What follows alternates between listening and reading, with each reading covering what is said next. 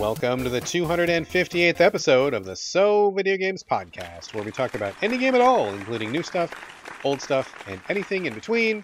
If we are playing it, we'll be talking about it. Today we are recording on November 13th, 2021. My name is Brad Gallaway. I am the editor of GameCritics.com and 50% of this here show. With me is the man who likes to make a lot of stuff about Starbucks, Carlos Rodela.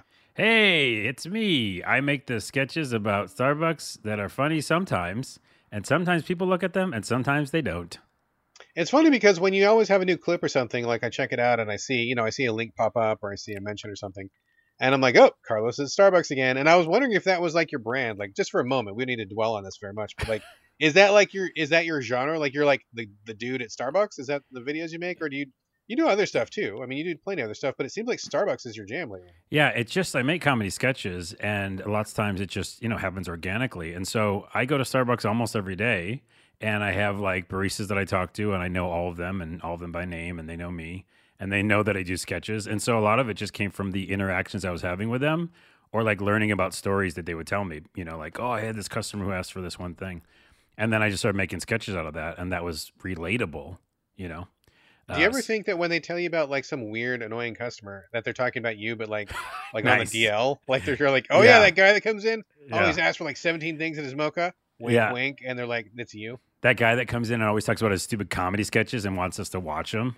That So annoying. guy. No, it's not you. It's totally not you. it's, not like you. It's another guy It's who makes comedy guy. sketches. Yeah, which is so you know specific.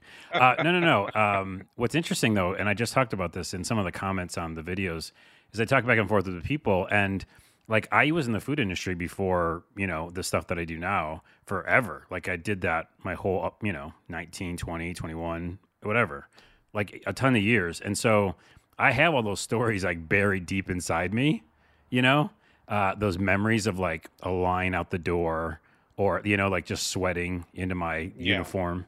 So when they tell me stories, it's just like, it's pretty easy to go back into acting mode when I do my sketches because I'm, I'm like, I remember this stuff. You know what I mean? I thought you were gonna say sweating onto the food for a second. They might have happened as well. It got, it got sweaty when I worked at Taco Bell, you know, who Uh, knows? this food is so salty. Mm, what a strange flavor. Tastes like Carlos. Oh, gross. Uh, also, I am having Starbucks right now, so if you hear me chewing on the podcast, I apologize. But I'm hungry, and I got a cranberry bliss bar, and they are the best things in the world.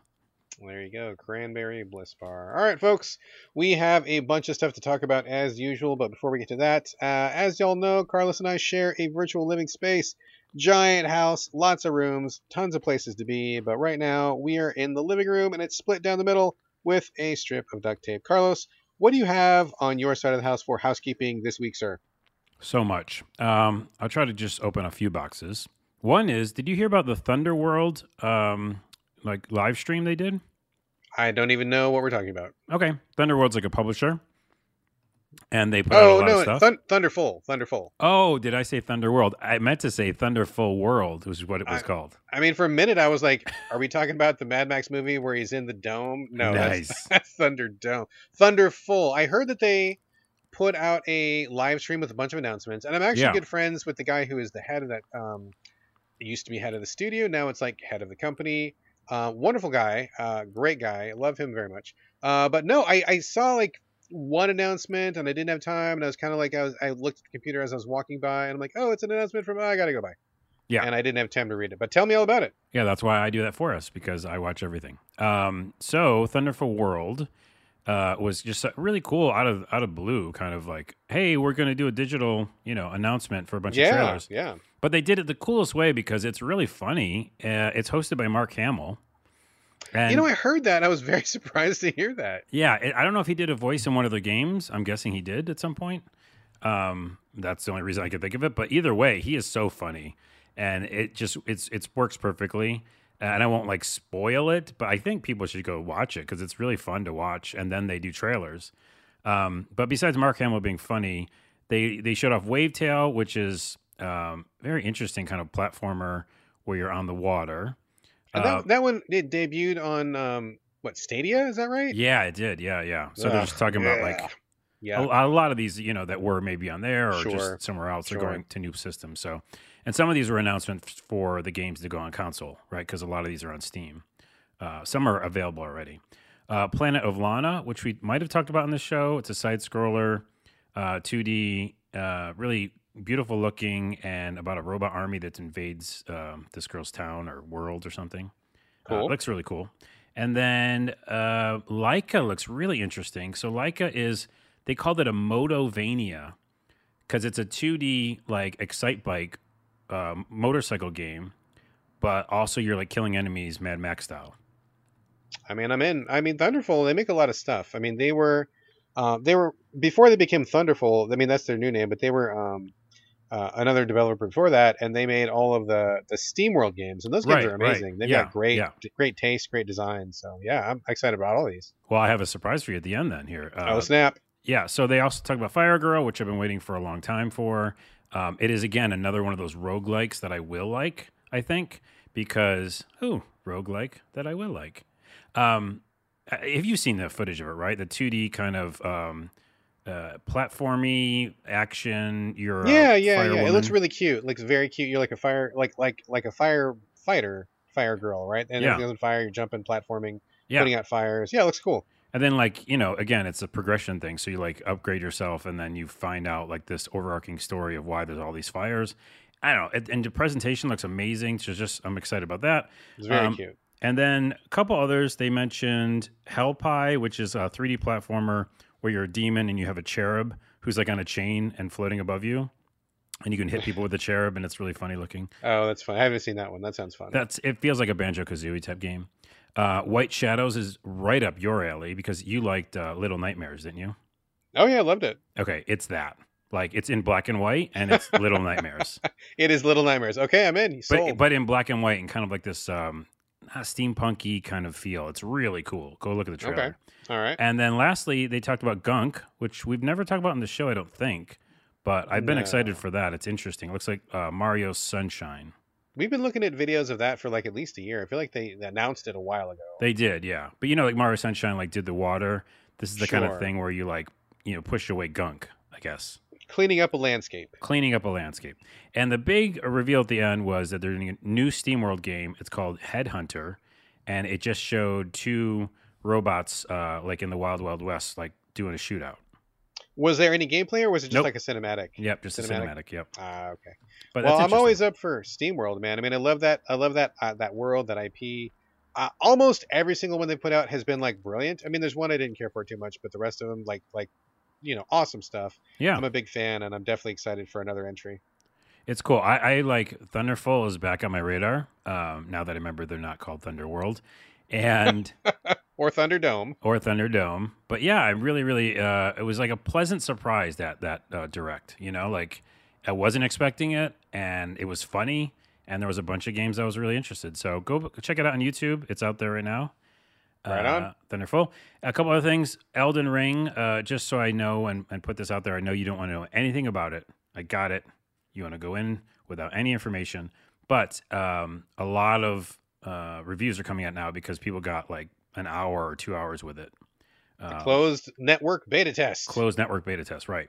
And uh, just saying that a lot of those early graphics that we are that I was making fun of yeah, on our show, I could have to take that back because it looks better, right? It just, I guess we saw probably like again leaked footage, uh, and it wasn't like you know was super alpha. So it looks, um, yeah, it looks much better, and people are liking it.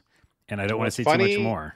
It's funny you bring that up because I literally played it just an hour before show. Oh snap! I wasn't going to jump into it. Uh, I had no plans, that. but I got sent a code, and I'm like, oh shit. Well, I mean, I guess why not? Uh, since I got this code and everything. Well, then Um, let me so- hear from the horse's mouth. Yeah, you call me a horse? What's yes, up with that? Yes, I am. Yes, that's the, the whole bit. Oh, okay. Oh, okay. Let me hear okay, from the horse's mouth. That's you. I You're get the it. horse. Yeah. That means I'm the horse. Yeah. Um, yeah. So I was going to go in cold, but got this code, and I figured, what the heck? So just full disclosure, I only played it for like a very short period of time because with this uh, code, it's not like you can just jump on any time. It's only, as far as I know, this particular batch of of codes is only this weekend, and it's only at specific times. So Mm. it's only like, I think the first time was like 3 a.m. to 6 a.m. on Friday, and I'm like, oh shit, that's I'm not gonna Jeez, do that that's crazy. and then there is like um uh like it was like whatever it is it's like it's like three hours at a time at certain times of the day, and you got to be watching the clock, and like that just totally did not work for my schedule like at all because I just was like I'm busy and I'm doing things, and it's like I ran home and then I missed one, and then tried to get up and I missed one, and I'm like, oh my god, I can't, I can't get on this. But I finally caught one at the very tail end. There's a couple more this weekend.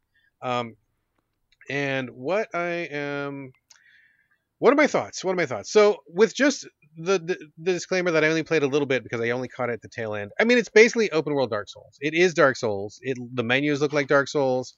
The um the screen. I mean, it looks like Dark Souls. The, the style. Uh, which is fine. I mean, people look, like Dark Souls. Mean, I like it too. You know, I don't like it when people go on and on, and I don't like when they uh, talk about the difficulty and shit. But like talking about the game as an experience unto itself is great. I like that, and it is just like open world Dark Souls. You start the game, and uh, you know you climb out of this crypt and you walk up and there's just like this big open space uh, there's a giant map you can look at little things are highlighted on the map you can collect resources like you walk up to like a bush and there's berries and you get a i don't know like a, a bird or something and get a couple feathers from the bird and i'm, I'm sure crafting is going to show up i got a book of recipes so i'm sure there's going to be like cooking Yeah, in a oh, dark yeah. souls Yep. um, I walked around and killed a couple animals, and I was looking for something to do I found a dungeon. I went in the dungeon, it very Dark Souls dungeon, uh, and I saw this big boss walking around the overworld, and he killed me real quick. So that's also very Dark Souls. So overall, um, it is just, as far as I can tell, really like a, uh, an upgraded, you know, next gen open world Dark Souls. I mean, that's that's literally all it is. Yeah, and that's what I'm hearing, and which is an interesting thing. Even though you experienced it, and people uh, say that sentence, I'm wondering if it will bring people like me over to that uh, game style. Because as you know, and I've talked about on the show before, I don't like games that are punishingly hard, and you love them. Uh, and but this because you can kind of go where you need to, and it's not pushing you down a corridor all the time. No, You know, do you no. think it would bring No. over crossover No. people? Do not, do not. No, I don't think so. It, because the combat still felt totally like Dark Souls. Like when I started fighting that guy who like killed me, I'm like, okay, this is a very Dark Souls kind of boss. Got inside the dungeon, I'm like, okay, this is a super Dark Souls dungeon. You know, meaning like you died pretty quick, and there was like ambushes and the same kind of like stamina based combat. I mean, if you don't like the way that Dark Souls plays, I I don't think that having an open world plus the Dark Souls that you already know you don't like is going to change you. I don't think this is going to Hmm. win people over. Well, Um, I my- think you have to be. Sorry, Okay. but my fi- my follow up question to that is: Do you think though, because you could potentially, and I heard a reviewer say this, you can grind a bit. Do you think that might help? Because then, if you don't feel like, basically, I've always felt like underpowered, and that's the goal. I think a lot of uh, from FromSoft games is, or to be smart at like how you do combat.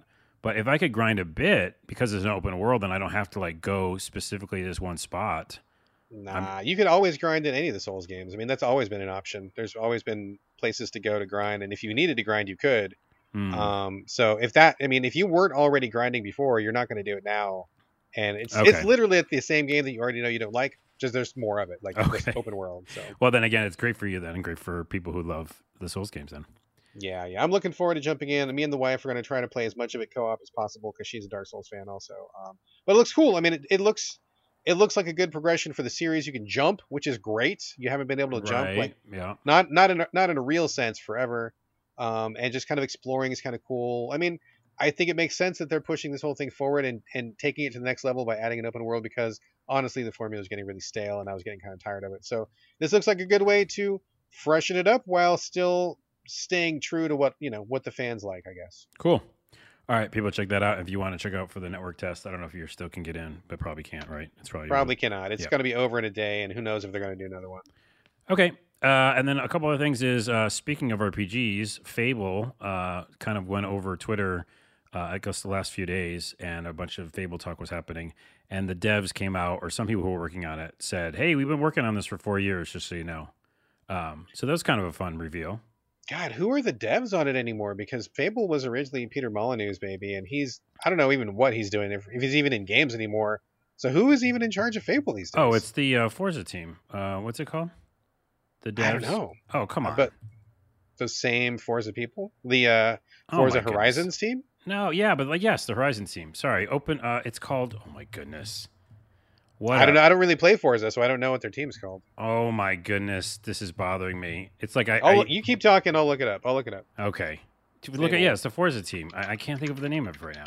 Anyway, so they've been working on it for four years, and I kind of had an idea, an inkling that they were because I was around at Microsoft at some point, and I can't say any trade secrets or things right now, but um, I think that I knew that that was being worked on. So, um, do you have the name of it? I'm looking. I saw the old developer. It's the oh my Uh, goodness, Playground gracious. Games? Playground, Playground games. Games? Thank you. Okay. Jeez Louise. Uh, yeah, I think they've been working on it for a little while. So, uh, but anyways, it's just good to know because that means it's like maybe not as far away as uh, other people thought. And um, I, I want a new Fable game. So, um, a couple more things. Or did you have anything on that or no? Fable. No, I, I've never been a big Fable fan. I don't think they're very good games. So I was gonna just stay Okay. quiet and not say anything negative. But I Nice. guess I just did. you did, and I I prompted for it, so it's okay. um, I just wanted to mention that Dokev game or Doki V, however you say it. Uh, it looks like Pokemon, but like way better graphics. Mm, I don't know about this one. What is We talked about it. DOKEV? Yeah, we talked about it in like a, one of those trailer releases or something or E3, but it's like um, it's like a super high graphics. Looks like Pokemon. Um, oh yeah. Korean, I think. like. I believe it's a Korean developer. Um, anyways, I realized after seeing another trailer for it, I think the official trailer came out. I was like, I can't play this because these are all kids. Like, I don't want to be a child.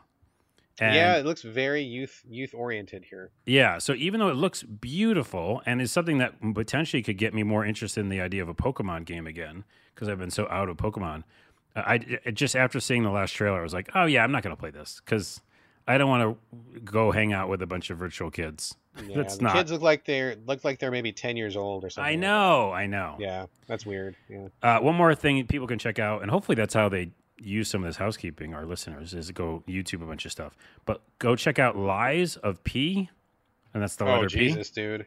What? Oh my God, that What? game. Yes, talk about it. Yes. Oh, I just I just saw the trailer and I was like blown away. It looks like a mix of Bloodborne with robots. Uh, so I guess you could call it steampunky, but it's also Victorian looking, and it looks a little bit like Final Fantasy action. Uh, That like- game is bananas, dude. Where did this game even come from? It it's literally like you said. It looks like Bloodborne mixed with like some Dark Souls, or even, or even uh, what's the one? What's oh my god? What's the ninja one that they put out that I didn't? Ninja uh, Gaiden? No. You know, Oh, Sekiro. oh my Sekiro. Thank Yeah. you, Jesus boy. You know, folks, get your sleep, take your vitamin D. Be properly hydrated before you do a podcast because your Hydrated, performance really suffers if you don't. As I improve positive, it looked like Sekiro and uh, Bloodborne, but it's based off of Pinocchio. I don't know how that fic- factors into it, but it's based off Pinocchio, and it's also like you know like this third-person combat. It looks brutal, like you said, Victorian and dark. I'm like, who? Wh- where did this come from? What is even happening? What's going on? It's a very, very strange property, but I'm interested in it for sure. And by the way, you just blew my mind. I had no idea it was a Pinocchio, and now it's a, it's a Lies of P, so P is Pinocchio. P is Pinocchio. Yes. I didn't. Did they say that in the trailer? I didn't It hear is ex- not in the trailer, but when you read about anything, it is explicitly stated that this is Oh, their Dark Souls Sekiro take on, on Pinocchio. weird. Yes. Well, it looked pretty fast through the action, and sometimes like it can mix. I like when they mix it, especially for me and my gameplay style, a little bit more like with the Devil May Cry or Final Fantasy 15 style fighting, because then Mhm, it's like again more, uh, accept like it. More people can come into the game instead of having to be like really good at. So, yeah. anyways, it looks really really cool, yeah, uh, it looks very cool. I think all the Dark Souls fans out there should give it a shot. Give it, take a look at it. and I'm also going to try it just cause. Uh, okay, that's it. I guess that's it.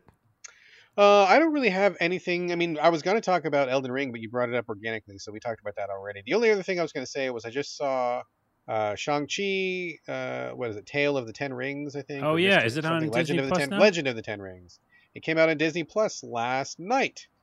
Um, so very excited about that. I wanted to see it, but I wasn't going to go risk COVID in the theater, so we were waiting patiently. And also, um, you know, since they made you wait, a lot of people made the point that they did not charge extra. You know, because recently Oh yeah, you know, like when Jungle Cruise came out, or when uh, whatever the last Disney uh, Black Widow came out, whatever those. I mean, they were charging you like thirty bucks a pop for those. Um, which, to be honest, I I wasn't too mad about because if I get to watch it the same day as in the theater, thirty bucks is way cheaper than actually going to a theater. Plus, I can pause and go to the bathroom whenever I want to, which is great. Um, so I wasn't salty about the the charge at all. Um, but it was free just to download, just on Disney Plus. So I'm like, ooh, score even better. Uh, so we watched it, and I thought it was great. I thought it was really cool. It's a fun, lots of great fights. The fight choreography I thought was very good. Um, it is a very like Chinese movie. They have like people talking in not English for a lot of the movie, which I thought was great. They didn't, you know, whiteify it up, which was nice. Um, very few white people in the film, which I thought was totally appropriate.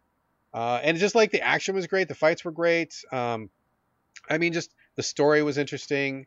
Uh, just great cast. I mean, it was just fun. It was fun. I mean, if you're one of these salty ass people who's like, Disney movies are all the same and they're ruining cinema, well, then maybe skip it. Maybe this is not for you. But if you still like Marvel movies, um, and if you still like superheroes, and if you just want, you know, just like a, a popcorn, slam bang, kick some stuff action movie for an afternoon, I think it's awesome. I thought it was really fun. And I love more representa- representation in movies, especially big budget ones. Um, and also, uh, Awkwafina's in it, who I love. Um, yeah, she, she does a good job. She's yeah, good in it. She's really good in it, I think. I mean, I haven't seen it, so I'm excited. I just saw trailers with her in it. So I'm going to watch it tonight because I didn't know it was on Disney yet. So that's cool. Yeah, it's very good. I give it a total thumbs up. I enjoyed it from start to finish. I thought it was very good. A lot of laughs, a lot of action, cool visuals. I mean, just I mean, just that's what I come to the Marvel movies for. That's what they give me. I'm happy to keep watching these. I would watch one of these every three months and never complain about it. So I'm I am still in the Marvel camp. Cool. Well, thank you for reminding me. I will check it out tonight. Uh, also, I'm watching Red Notice, uh, but it's you know it's just what it you think it is. Um, that's the one with the, what the Rock and Ryan Reynolds and yeah, and uh, Gal Gadot. Um, uh, yeah, it's it's it's actually more funny than anything. It's really just kind of like an action comedy. Um, you know, that's pretty much what it is because it's just those three kind of like trying to get you know get the best of each other or whatever. Um, is this on Netflix? It's on Netflix for free. Yeah, I mean, if you're on Netflix, you have it already. Uh, go check it out. It, it, was fun. It's fun ride again, like that kind of popcorn thing. And yeah. most of it's like action then joke, action then joke. You know, and that's like in this very um, difficult world. It's nice to just kind of watch some of those. So that's kind of fun. That's out now. Ah, right on. You bring uh, up a good point, though. I I, I really want to like agree with what you're saying there because yeah, you know, I think there is a time and a place for for cinema or games that like makes you think about what it means to be a human, and are we're exploring you know boundaries of genres and we're pushing things forward and we're you know it's it's artistic and th- those totally have a place and sometimes i love those but then sometimes you know you just want to get like your your comfort food equivalent. You want to just watch something where stuff explodes you want to have a couple laughs you don't want to think too hard. Yep. Totally fine too like neither one of those is better than the other and they can totally coexist. You don't have to choose and i think it's okay that some movies are shooting for one thing and some movies shoot for another. Oh totally. Um, that's essentially why, like, I'll watch a documentary and then chill out and watch something like that. Although, by the way, the other thing I saw recently was Finch because that's on Apple TV now, uh, and that's Tom Hanks with a robot and a dog in the future. And it's a yeah, very, I saw the I saw the promo. It's a good family movie, by the way. So I think it'd be you know good for you guys. It's a kind of a downer of a movie though, so that's a spoiler. Uh, but mm. it, it's helpful to know that going in. It's not just like a like I just said. It's not the Red Notice type game, movie where you're just like, yay, comedy, comedy, action. It's like a, not a tough movie to watch, but it's also like a pretty oppressive, like kind of the the the environment, man against environment is what I'm trying to say. Mm. Um, I I don't know if we have Apple. You gotta have what Apple TV Plus or something. Yeah, it comes with a lot of people like have it and they don't even know they have it, but um, it might also be available. I don't know if they do make it available for VOD, but anyways, it was good. It was like really, really good. And Tom Hanks is, you know, great in these kind of things. It's, it's like Castaway, but in the future. Right. Uh, well, since we're doing this, a couple more shout outs. Oh, jeez. We can keep going. Just a couple here. I just finished season, I want to say season three of Disenchantment on Netflix. Have you seen Oh, I'm glad you brought that up because I saw your tweet about it and I was like, we should mention it in the show. I love Disenchantment. I, you know, I didn't think I was going to love it, but I ended up really loving it. I, I'm not like a huge Simpsons fan, uh, I don't like hate it or anything. I just it just never really clicked with me. Uh, so, but my son wanted to watch it, and I was like, I don't know, if this is even appropriate. And there's definitely some off-color stuff that happens, but overall, I mean, I think it's a really great, great show. Where I mean, it's about uh, this princess. Her name is Bean. She's in a magical kingdom, and she's kind of like a drunk kind of screw up. But then as the series goes on, she kind of gets her act together, does some stuff in the with her friends, and kind of you know, I don't know, like just has adventures, like magical adventures, but at the same time, kind of like developing as a girl who is basically cleaning herself up and kind of becoming more responsible and stuff. I think it's it's really good. I mean, it's it's lots of lots of quick jokes. It's got the Simpsons kind of like um, rhythm to it, but at the same time, I feel like it hits a lot of um, tones that the Simpsons didn't hit, or at least when I was watching the Simpsons. I mean, Simpsons been on for like what 80 87 seasons or something, so I, I haven't seen all of it, but yeah, um, it just to me, I remember it feeling different than what I remember from the Simpsons. So I I like what it does it's fun, and I, I really enjoy it. I think it's so different from The Simpsons. It's awesome because of that. Like, you know, it's not a lot of the same writers, and of course, The Simpsons change writers like a million times, but um, it's it's got some of that kind of you know takeaway um, when it comes to the humor, but it's definitely yeah like a, um, an overarching story for each season. Like it's definitely like you know you're following it. It's not just oh yeah, there's a plot for sure. yeah. There's not like monster of the week. I mean, kind of, but really it's about like one whole story they're trying to tell, and that's what's fun about it. And also yeah, it's more grown up in that way. Um, like you mentioned some off color stuff, and also Eric Andre's in it. So him being in it, he's the demon. Um, Yeah, you're always yeah. going to get some really weird and funny jokes, and it's dark and funny, and I love it to death. And it takes a little bit though. So people listening, if you're like going to go on a recommendation, I know you've heard it before, but it does take like five or six episodes, and then you start getting into the characters. And I think season two and three are better. So Oh yeah, it took them a while to find the rhythm. I think they very much started out as like a medieval Simpsons, but I think they really quickly found their own beat. yeah, And like you said, I mean, with Eric Andre and like the writing staff is all. Um, if you watch the credits, it's a lot of like fairly well-known comedians who are working on it. So there's some pretty good talent behind it. yeah. Um, but I think it's great, and they just ended season three, so you got a lot to binge if you haven't seen it. And just really quickly, um, changing gears just a bit. Uh, shout out to Amphibia, which is on Disney Plus. Uh, this is a show we started watching when we ran out of Owl House episodes, which we started watching when we ran out of Steven Universe episodes. Um, I didn't know we were going to really like it. It seemed like maybe just something to kill time until um, Owl House came back. Uh, but we actually have grown to really love it. I think the cast uh, of Amphibia is great. What happens in this? Have you ever seen it, Carlos? Do you know? No, I Amphibia? didn't know anything about it. Nope. uh, a girl opens a magic box and she falls into a world where everybody's a frog and it's like an alternate dimension. Uh, and it starts out just kind of goofy. Uh, and they do kind of have monster of the week episodes, but they eventually do have a through line and a plot. And I think just the juxtaposition of this human girl in the frog world and the different things that they do is just really cute and really smart. Um, there's a lot of really good jokes. We laugh out loud a lot, like really genuine laughs. And I just I really like it. They're in there, I believe, third season also. Um, not to spoil anything, but it goes in new places. And in terms of representation, the main character is uh, Thai. And I can't remember the last time I've seen a main character who was a Thai person, um, but they eventually talk about her culture, and not even like in a preachy way. Like it just comes up in like little teeny ways.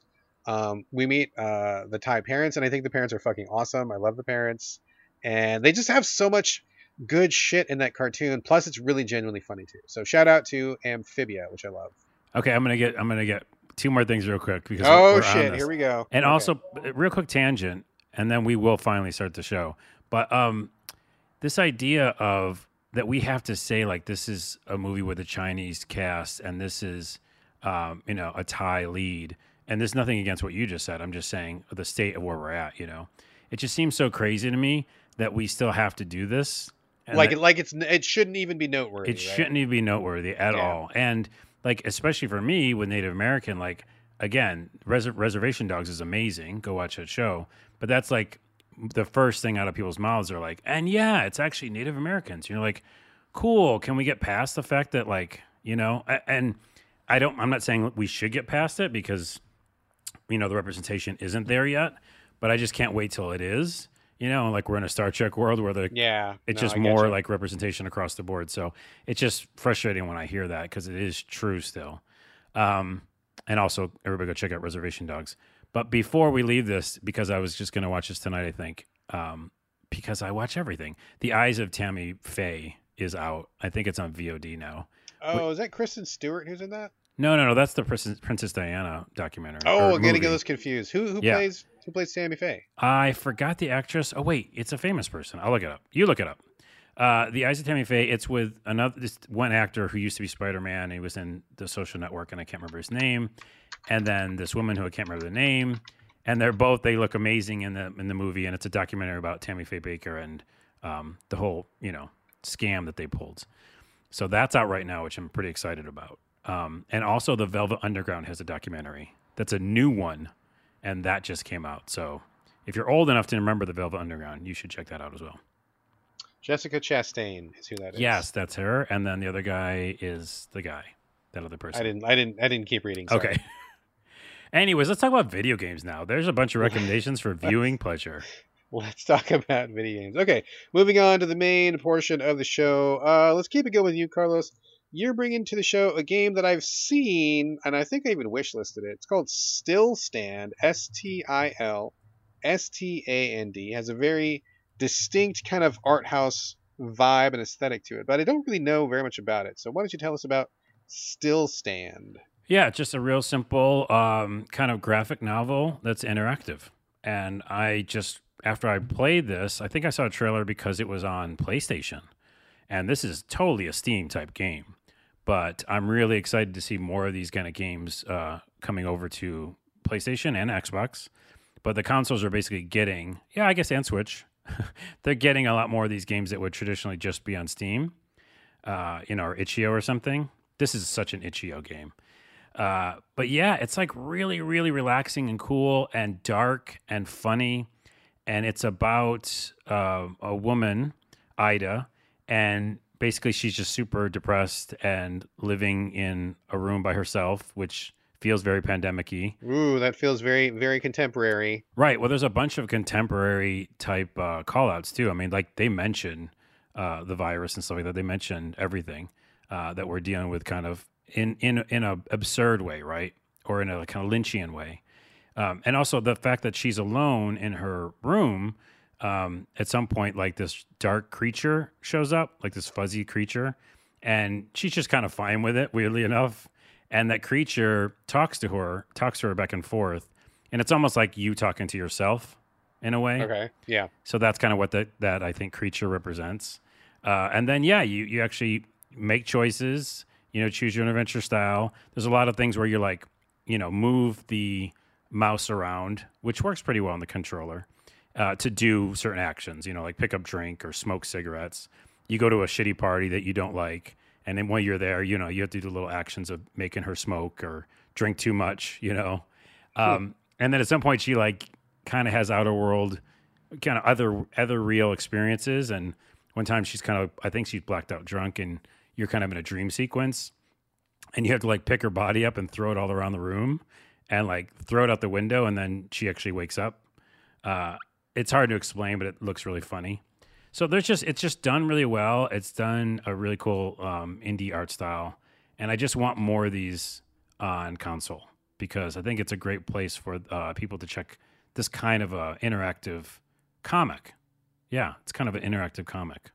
Interesting. So is it animated or is it still pictures when you're doing this? It's kind of both. It's a mixture. So Okay. mo- mainly it's still pictures, but then like parts of the scenes will move. You know. Uh, All right. Interesting. or if you move the body around, if you move like things with the control yourself, you're but you're not like controlling a character walking left to right at all, right? It's just more of a story that takes place in panels, but then there's like these interactive me- elements. Um, like one of them is you're just changing the channels on the TV, and you know one of the uh, stations is showing like the COVID like monster, you know, like that little Oh, yeah. circle dot thing Sure. Sure. Sure. and then he, she just switches it, you know, and then it's like boring news guy who's just mumbling, and so again, there's like elements of the real world in it, and then there's just kind of this absurd take on it with a monster. It's so good, and it's so short, and uh, it's I think it's probably by one person. I don't know. It's called Nilia Games. Nilla Games. Uh, go check out Stilstand. It's on Steam, and I think it might even be on Switch. Like we, I think it's on everything. I saw it on PlayStation. I saw it on Switch. I'm, I would be surprised if it wasn't on Xbox. I think it seems uh, to be on everything. How Okay. long uh, did you finish it? How long? No, it? I'm at the very end. It's like it's one of those things where, and we'll talk about this later in the show. I don't when I when a game's so good, I don't want to finish it. Um, I don't know that's I don't know if you've ever experienced that, but Oh, sure, sure. uh, because it's a perfect one to go back to when I'm in this mood. So I'm I think I'm near the end. Um, and I, yeah, it's about like an hour and a half, two hours probably at the most. Okay, Um, I I think I just played like an hour and a half, and I was like, oh, I think this might be over. I don't want this to be over. Um, it's really cool. I guess I should just finish it because I want them to make more of these. It's like reading a comic. All right. Well, this sounds really good. Stilstand. S T I L S T A N D. Probably on every single platform. Sounds like a win. It is. Check it out. Check it out. Okay. Uh, what do I have on the docket today? Let's start with Aeon Drive. A E O N. Aeon Drive. Uh, this is a 2D action platformer uh, where you play a girl who has a small robot companion uh, who just like kind of like is not in the gameplay. She the robot just kind of like follows around and makes commentary. You're just basically this girl. Um, she can like jump and double jump and wall wall jump and dash and stuff. And the, the premise is that you somehow have gotten mixed up. Uh, you had like this accident or something. City's to explode. You've only got a limited amount of time to deactivate. Uh, I don't think it's bombs. It's whatever it is. It's going to explode. Something's going to explode.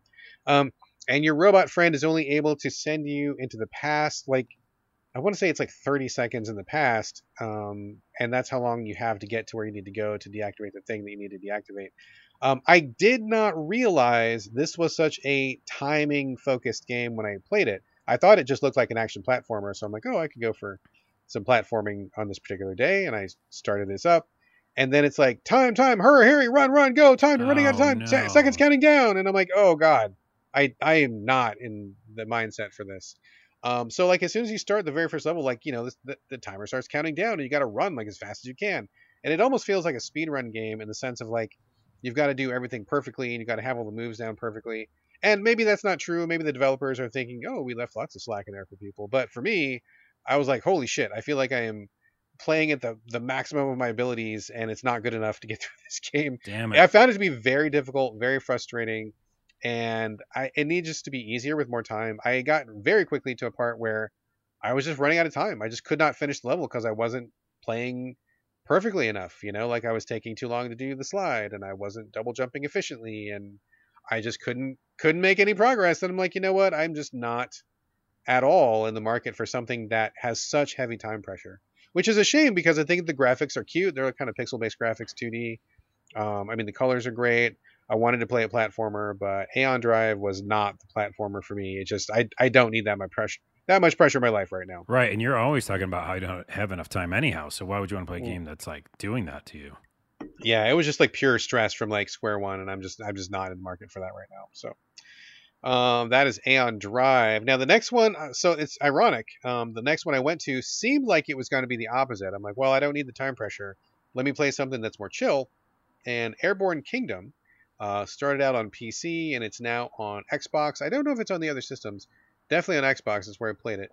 This is a, um, I guess kind of like a Sim City sort of a thing where you have a city which is in the air. It's like a little platform with some propellers on the bottom of it, and you're looking at it from like the God's eye view, like Sim City view. And there's like a story of like, oh, we need to restore the city and you know whatever, whatever, meet the civilizations and meet people and stuff. It's a non-violent game. There's no combat. Um, mm-hmm. just like travel from place to place. Uh, but I got to be honest, I noped out of this almost immediately, not because I wasn't interested, but because the tutorial is terrible. Oh, I just no. could not could not understand what I was supposed to do and how I was supposed to do it. Um, I feel like the developers are assuming a lot of knowledge, like genre knowledge, on the part of the player. Uh, so a lot of basic stuff, I just they didn't even bother explaining, but I didn't know how to do. For example, one of the very first things when you start the game is, oh, you need to build uh, like houses for your citizens. And I'm like, okay, cool, let's do that.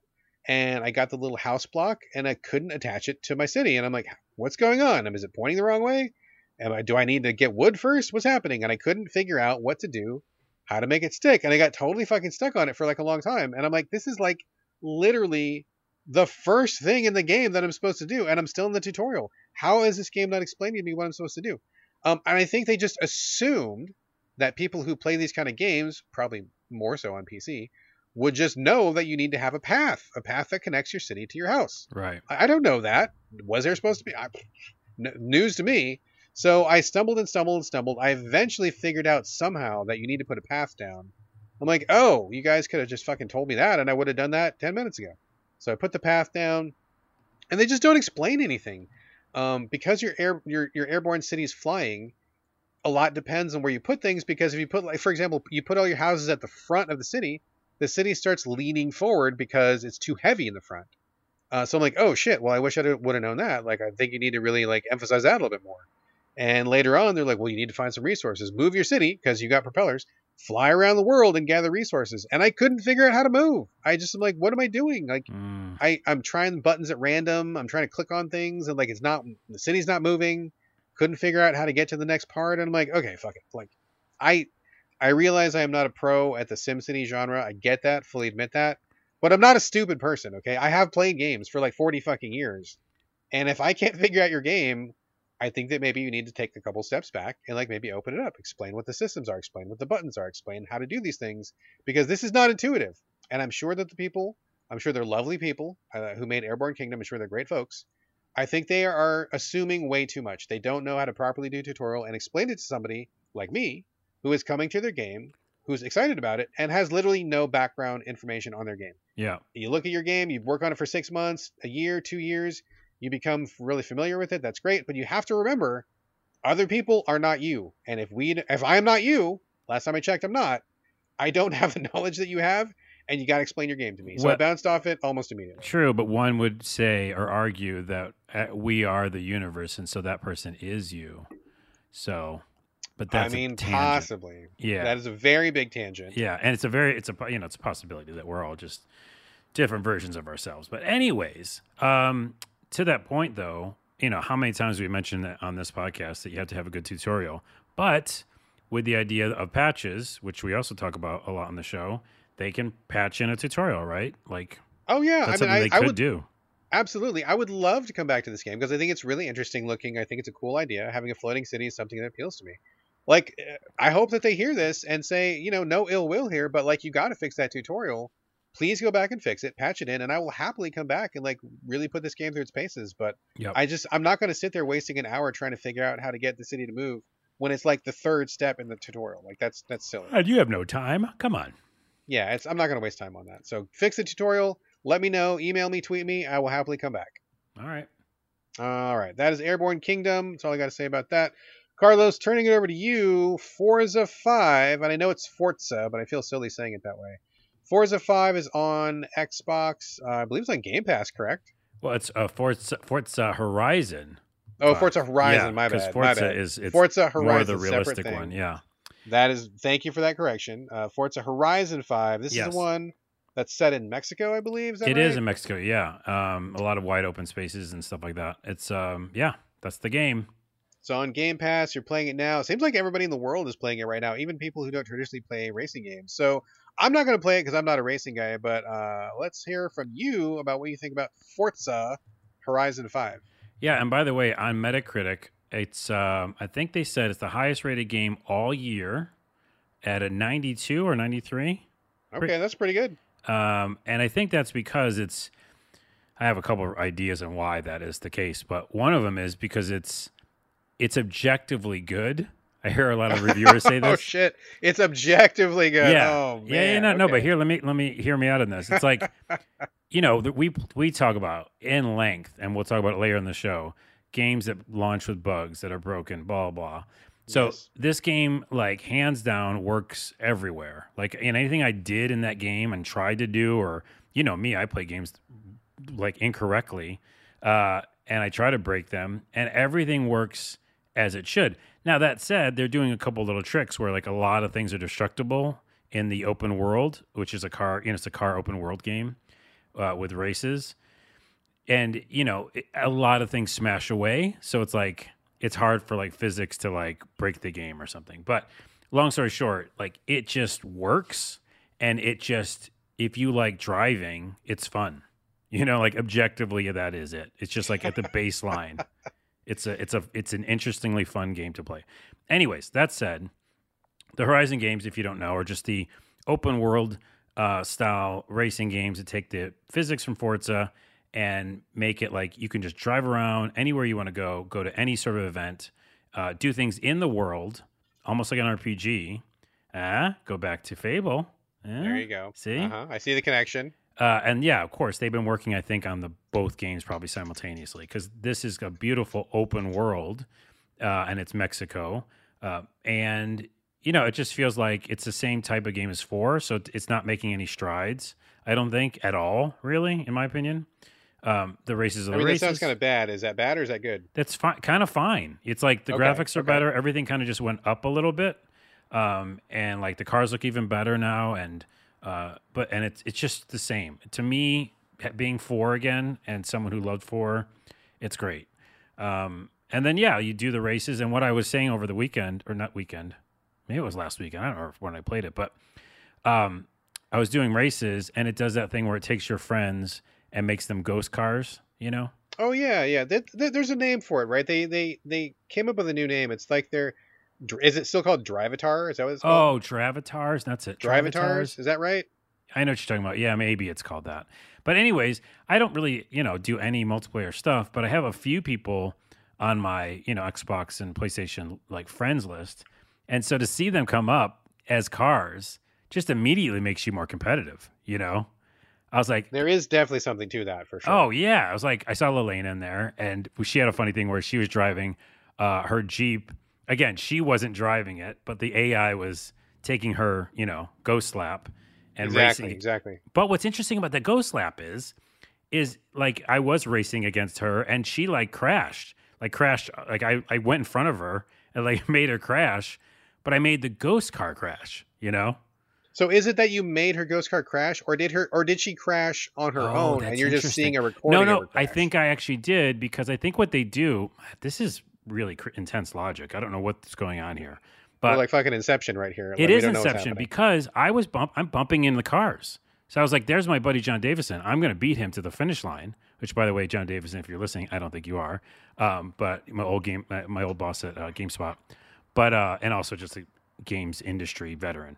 Uh, you know, he was me and him were like neck and neck for first place, and I was bumping his car. You know, like that wasn't in his ghost race, bumping into another car. Okay, so then you are definitely interact. So they're not just ghosts. It's like an No. AI controlling a car that's actually in your world. It's not just Yes. recording. Yeah, yeah, yeah. Okay, gotcha. gotcha. But again, that's pretty freaking sophisticated. I think. oh yeah, that's cool, man. I dig it. So that gets me to play it more, and it's almost actually making me want to like open up, which I've never done, but open up my friends list. I'm scared just saying it, and letting people who listen on the podcast or people on Twitter like actually, you know, be my friend or something in a console. I don't ever do that because it'd be fun to like race against listeners of the show or like my friends on Twitter and different, you know, social platforms. Yeah, Um, for sure. but anyways, I did beat John, and I was very happy about that. And then I tweeted him immediately, and I was like, "I just beat you.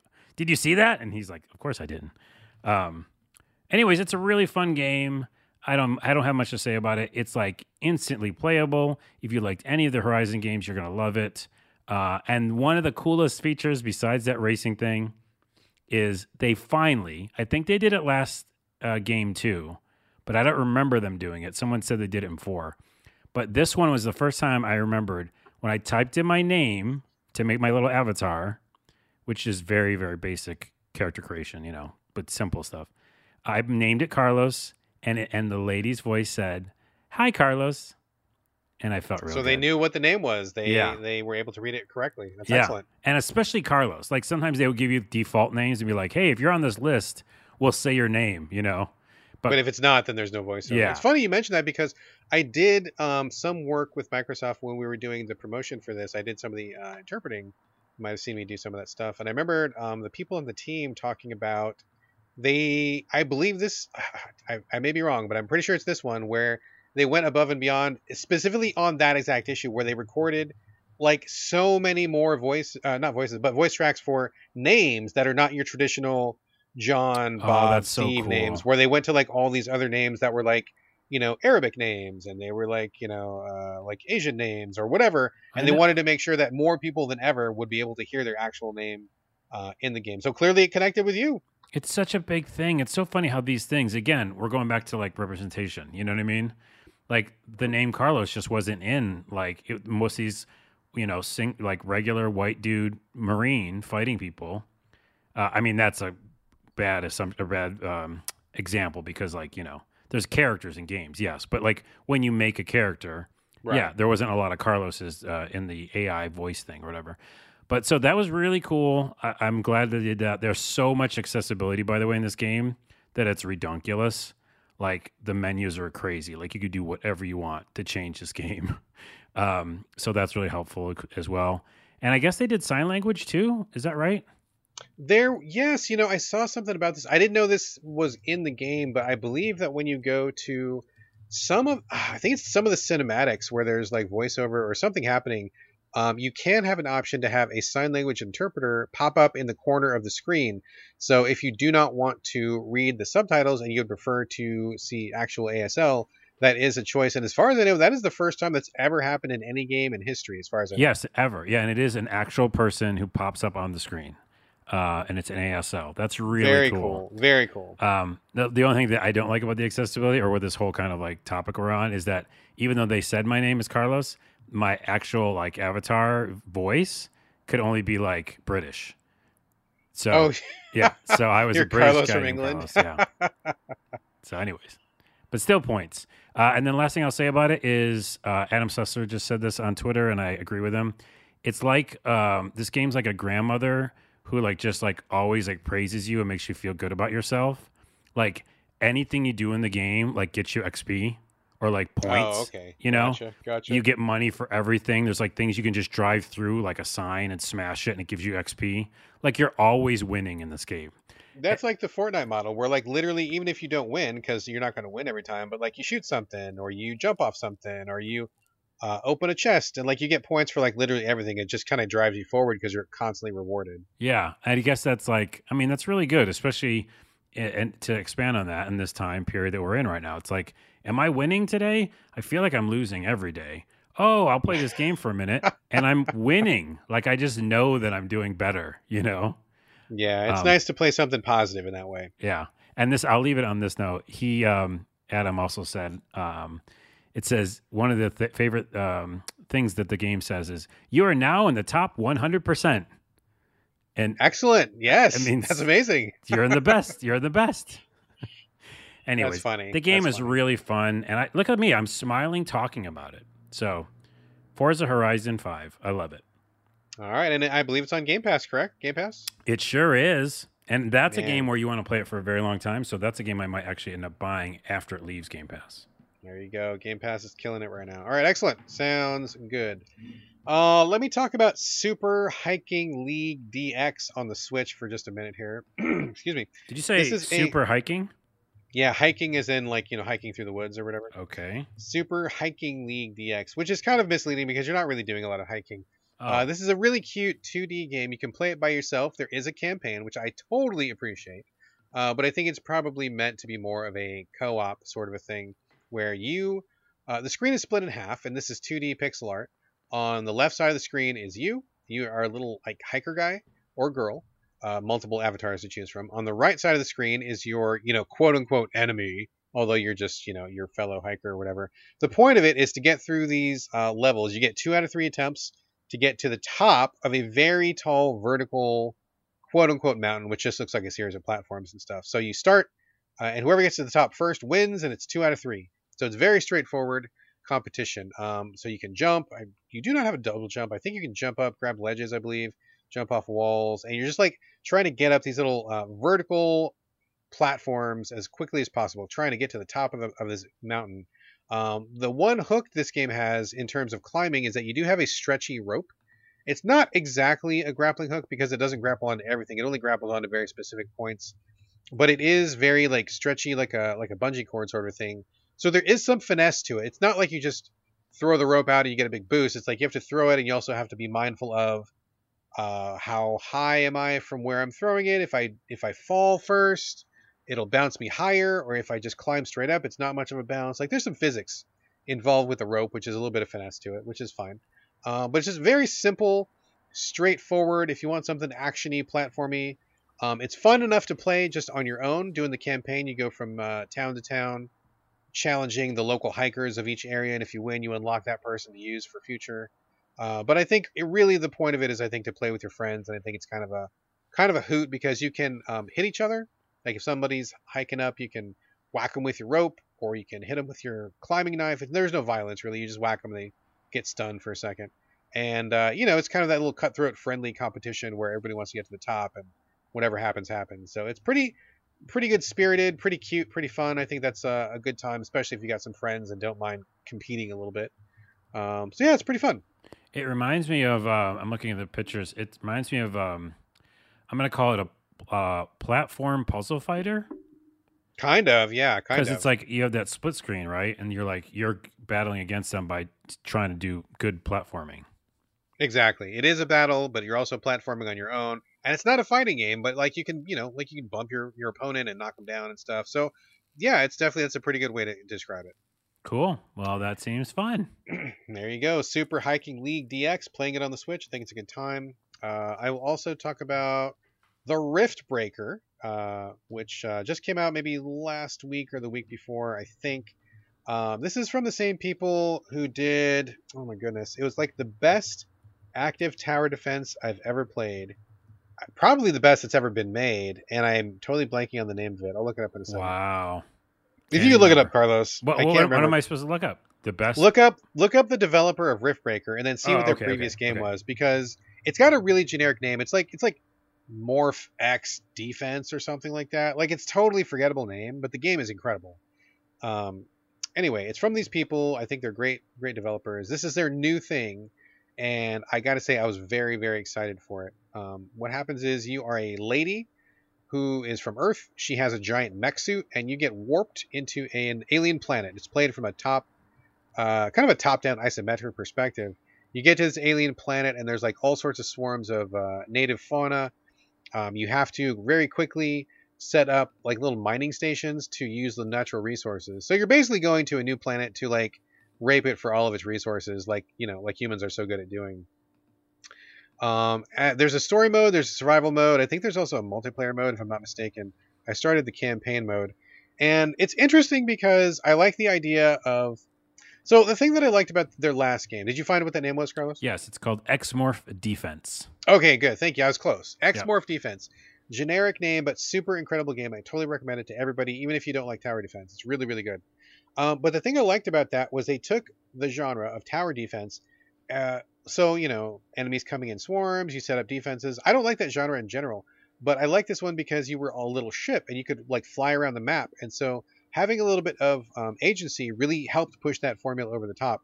And I think that was great. Like having the player be more active than they traditionally would be, I think is wonderful. They kind of take that same concept for Riftbreaker and do something different. So this, I think, in effect, is kind of like a Sim God game where you are setting up, um, you know, resources to be mined.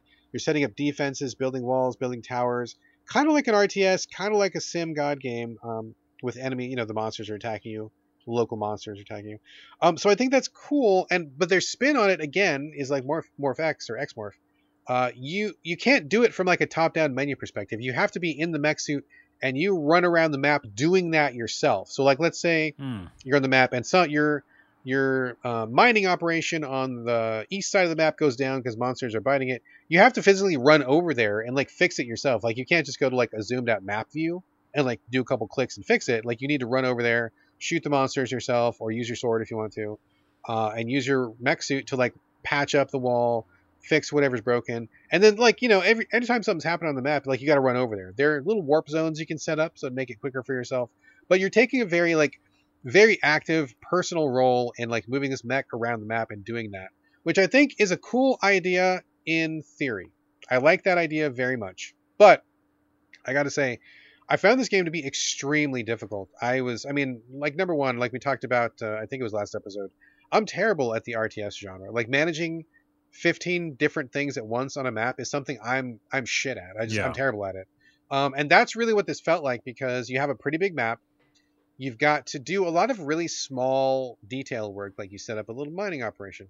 Then you got to set up each little um, chunk of fence that goes around it. Then you got to connect up a power line. Then you got to put up a guard tower. Then you got to set up uh, a generator for the guard tower. Then you got to set up an AI core to run the guard tower. Like it's a lot of like, like kind of intricate building. Like I think it's almost like a little bit too much to to deal with.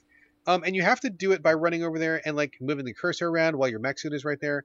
I I get what they're going for, but I feel like it's too much because I would be like kind of trying to very carefully build my little base on one side, and then my base on the other side is getting demolished by the monsters. I'm like, oh shit, I got to run Oh, over there and take care of this. By the time I get over there, my, the first base I was working on is getting eaten by the monsters, and I'm like, I can't do both of these things at once, and it's it's too slow. Like I'm not quick enough to build the fence and the defenses and get the generator set up and set the power line set up. It's just it's like way too much, and I wanted to either pause or I wanted to zoom out to like a god view and just kind of do it like on a map screen view and then just use the robot to fight. Um, that's what worked really so well about um, Xmorph was because you had the pauses between waves. You could see things from a very zoomed out view. You could have a good ability to kind of see the whole scene at once and see what needs to be fixed, move things around. And then when you got in the shit, like you were just worried about fighting guys one on one with your with your spaceship. with this game, you're also you're also fighting one on one with these monsters, but at the same time, you've got to do also the God view stuff, which I feel like is really difficult. I I mean, I'm struggling. I could not get past the first level. I barely passed the tutorial. It was very tough for me. It sounds very Um, Warcrafty, like you know that, uh, or any of the other RTSs where you're like, oh, I've got to do all these things, but it's adding the th- the feature that you liked, which is you're controlling an avatar, but it's like no, because now you're doing that and the avatar, and that might be Yeah. too much, you know. I kind of wish the avatar was just for fighting, and then I wish that you had like a pause mode where you could just fix your base up and stuff. And you know, the developers like, oh, put it on easy mode and you get more time between waves. And it's like, oh my god, like not enough. Like I felt like I was constantly getting hammered, and I just didn't have barely any time to do anything. Um, my son played this uh, on a different mode. I think it was survival mode, and I think he's on the easy mode where the monsters don't aggro you unless you aggro them first. And he really likes it a lot. Like he built this giant base. He had all these generators and all these cool defenses, and it looks really cool when you get it off the ground. But like he's not playing the campaign mode, which I was playing. I feel like it's scaled way too high, and he's and he's playing the mode where nothing attacks you unless you attack first. So he's very careful to not aggro the monsters, and he's just like building and building and running around the mech suit, and it looks like a really good time. Hmm. So I feel like, um, much like Airborne Kingdom, this is one that would really benefit from a patch. I feel like it's too hard. I feel like there's way too much going on, and there's not enough time between waves. And I got it. I really wish I wasn't building this base like brick by brick with my mech. I wish there was a different way to do it, or maybe if there were pre-made like templates you could just pop down, like guard tower plus battery plus AI, boom, like in one button or something. That would be kind of cool. But I just feel like it's uh, it's a lot, and it really sucks because I loved X-Morph so much. I was so excited for this game, but I just I can't play it. It's, it's too difficult for me. you know what we bring up on the podcast a lot is difficulty and you know even though i joke that you like you know you like difficult games and i don't as much but i think that in this case and other cases where we talked about it is that yeah like the the, the systems that the developers make might be something we're really interested in you know like it sounds like there's a lot of things to like in this game um, but you can't get into it because you're worried because essentially difficulty really right Yeah, I mean it's it's and it's also the kind of difficulty, right? So like in in terms of like a Dark Souls or something, or maybe even like in a turn by turn by turn um, roguelike, you know, you have the ability to stop and think, or maybe you're just focusing on one thing at a time. Like with Dark Souls, it's usually just you and one other monster at a time. So like all you got to worry about is dodging and rolling. You're very focused, but like on a game like this, uh, where there's just like like 15, 20 things going on at once, and you're juggling all these different plates. That's a very different kind of difficulty. right right right And I definitely would like to see people be like, you know, we got to make it, we got to make it easy. Like kind of like the Airborne Kingdom developers, assuming that the player has too much knowledge. I feel like the Riftbreaker developers are assuming I probably have played a couple of games like this before, and I'm probably okay at them. Right. You're like a not be- person. Yeah, you're not the RTS person. They're like, oh, if you're going to play this game, you should already know RTSs. Yeah, like I wish I want like a baby mode where it's like pretend like I've never played one of these because I really haven't, and make it super easy and let me just enjoy the mech suit and let me enjoy being in the jungle and stuff. Like I like everything about this game except for how hard it is. That's it. Kind of reminds me of what's that Tesla game I played that was a tower defense that I liked and you didn't like. I don't think. Oh, Tesla versus Lovecraft or something like that. I think that. so. Yeah. And what what that did again, like I have played tower defense, but it didn't like jump me right in right away. It was like it gave me really easy levels. Yeah. and then I was yeah. like, "Ooh, I really like this system, and I like how you know simple things like um, the feedback in the controller, you know, and uh, like this the, the graphics. Like I could get into the stuff they built because I didn't feel like destroyed right in the beginning. So I think that's what i that's what I meant when I said difficulty. It's like difficulty based on that game, and so this is like RTS difficulty, you know. So there needs to be more of a curve for sure. I mean, I, like I said, I barely got through the fucking tutorial, dude. And then once I got into the first level, on the easiest mode, by the way, like I just I could not hack it like at all. I wish it was like, however easy you think this is, make it like twice as easy, and let me just have a couple wins under my belt before you start kicking me in the nuts because I just I want to play this game, but it's just like I can't, man. I just can't hang. So it's a nut kicker. all right. it's a nut kicker. It's a nut kicker. It's a nut kicker. That is the Riftbreaker. Um, check it out if you if you're good at RTS games or if you like RTS games. Check that out. Uh, back to you, Carlos. A game I'm very curious about. I actually just got this um, from GameFly and I have not had a chance to play it yet. Guardians of the Galaxy. Hearing a lot of good things about this one, which is, uh, I mean, maybe it's on me, but kind of surprising because I think the Avengers was kind of a big whiff for a lot of people. I don't think it really did what what Square Enix was expecting it to do. So I think we were all kind of expecting Guardians of the Galaxy to be like more Avengers, but apparently it's pretty different. And most people, from what I hear anyway, are saying it's actually good stuff. So Carlos, tell us a little bit about Guardians of the Galaxy.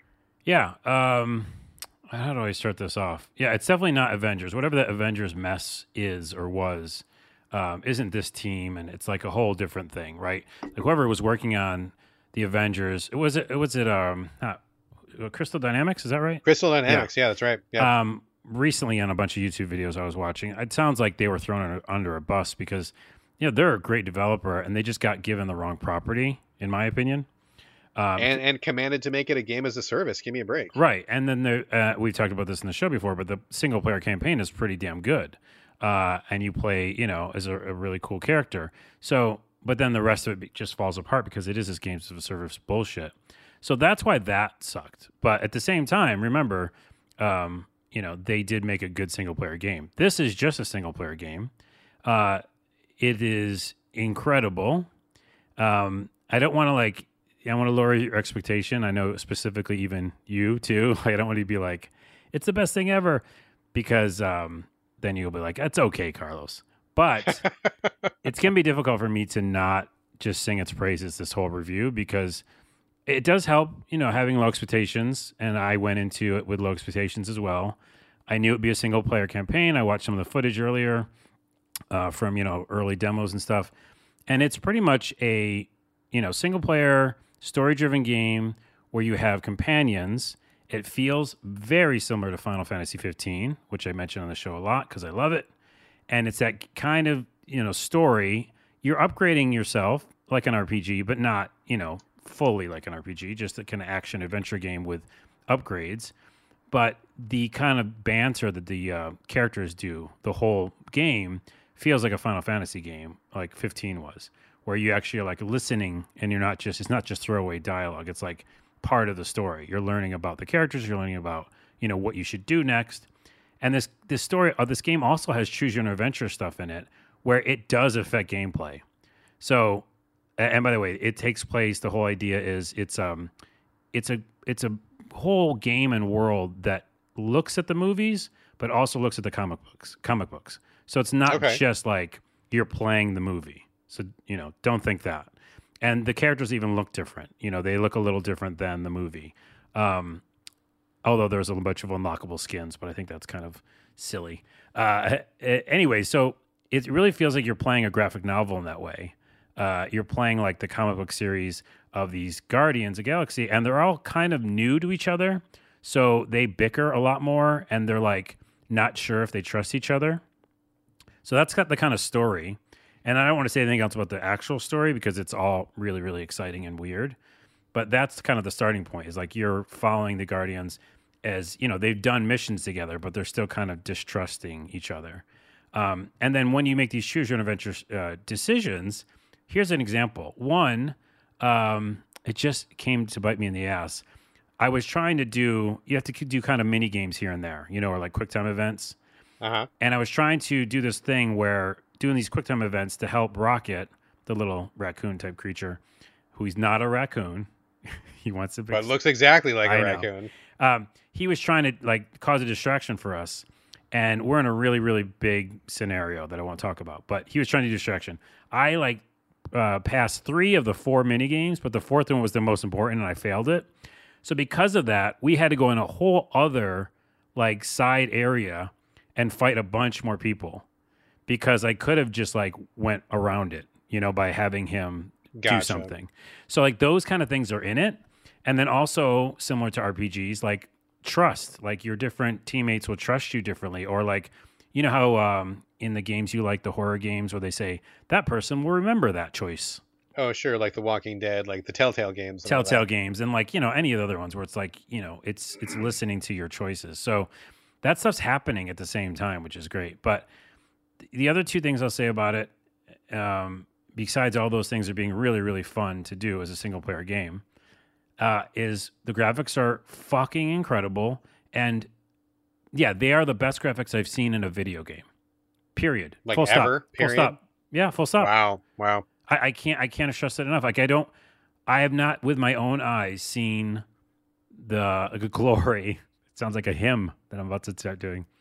And now to sing the glory of the. I was gonna. I was gonna ask if you're gonna break into song. I thought I have were. not seen. And you isn't did. that? Yeah, I think that's a song.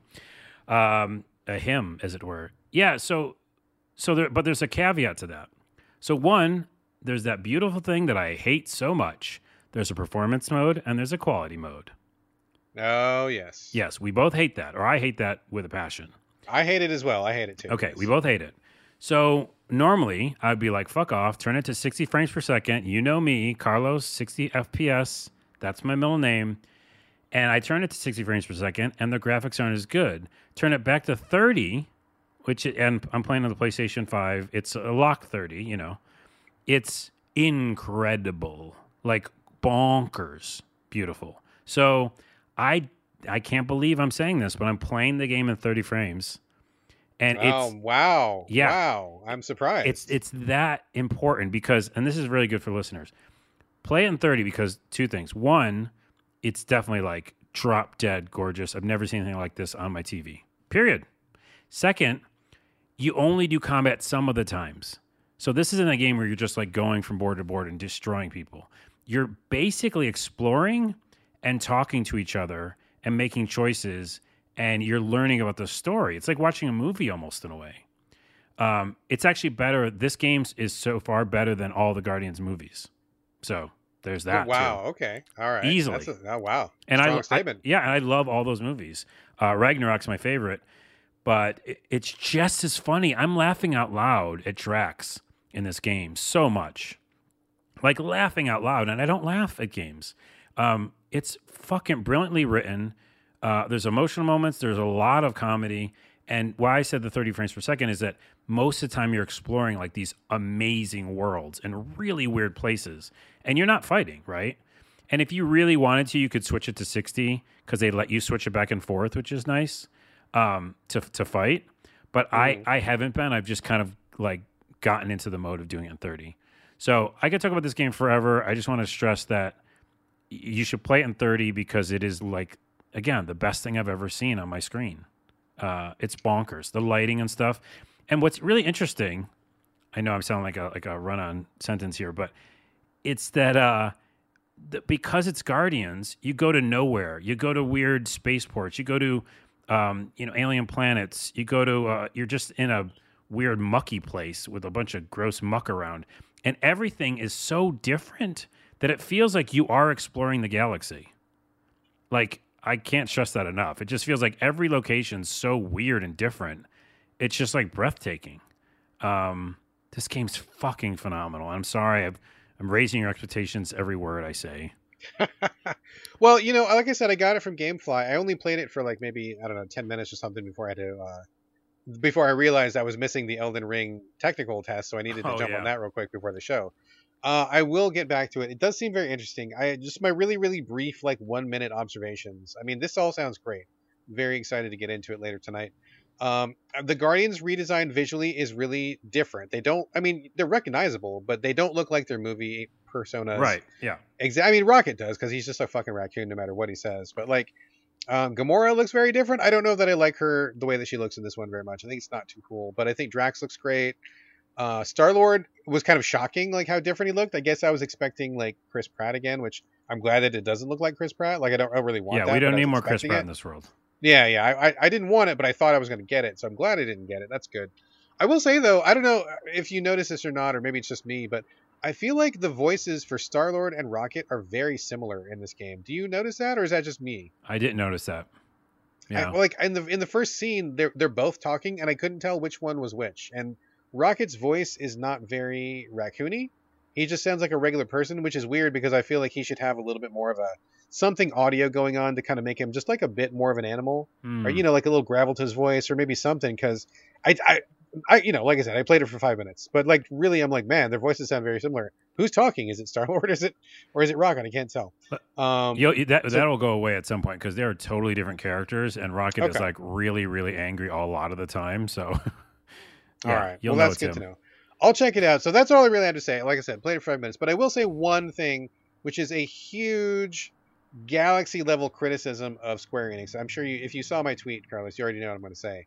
Uh, I b- booted this game up, started uh, started playing, and one of the first things that happens, like so many games these days, they want you to log into Square's online service or whatever. Like you know, just like the the Ubisoft thing, they want you to log in to get your Ubi points. Like Square is like, oh yeah, log into your account, your Square account, Oh yeah. and we'll give you an extra outfit. And I'm like, okay, cool. I like cosmetics. Yeah, let's do this.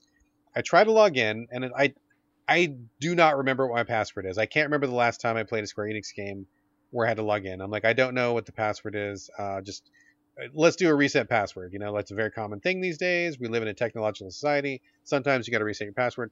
I hit the reset password, and it fucking tells me. Did you see my tweet about this? You know I what I'm didn't gonna say? see. I didn't see this. That's why I don't know. No. I I fell out of my goddamn chair. I'm like, I don't know what my password is. Please send me my password. Their response, you need to log in to Final Fantasy 14. I'm like, what? I played Final Fantasy 14 for a grand total of maybe half an hour, literally 10 fucking years ago on the PS3. Weird. And I'm supposed to log into that as the only way to recover my Square Enix account? I don't I don't even know where my PS3 is, dude. I barely played Final Fantasy. There's literally no way to re- no password reset like every other place on earth. That was it. That was it. If I couldn't log into Final Fantasy 14, fuck it. You lost your account, buddy. Well, I can't.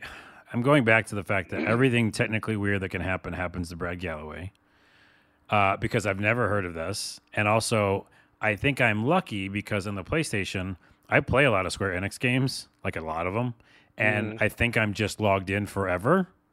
Uh, I don't know what they did, but it's like seems seems like it's tied to my PlayStation account because when I started this game up, it just said, uh, "Do you agree to all these things?" And I said yes, and I was like, "Okay, we just logged you in. You're good."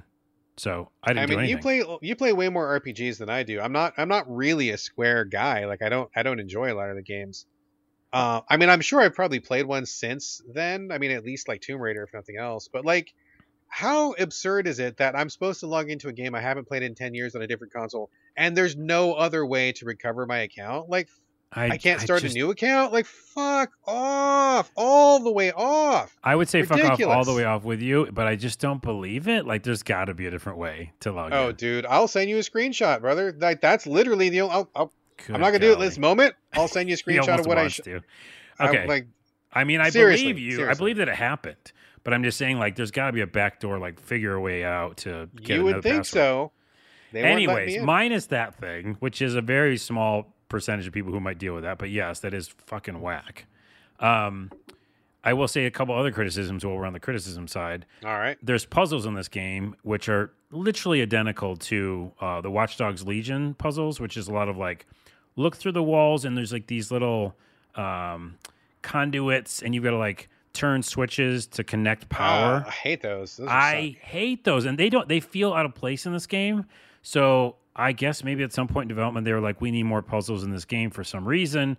I literally think they could have had no puzzles in this game, and it's like close to a perfect perfect score in my mind right now.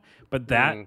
dings it a bit because I'm like, if I can't figure it out, you know, I just it, it takes too long to be running around and stuff. It's just a drag, man. It stops the momentum. It did. It already stopped the momentum twice because there's definitely like I played seven or eight hours of this game, and I think I've already went two huge moments where I was like, I'm stuck. You know.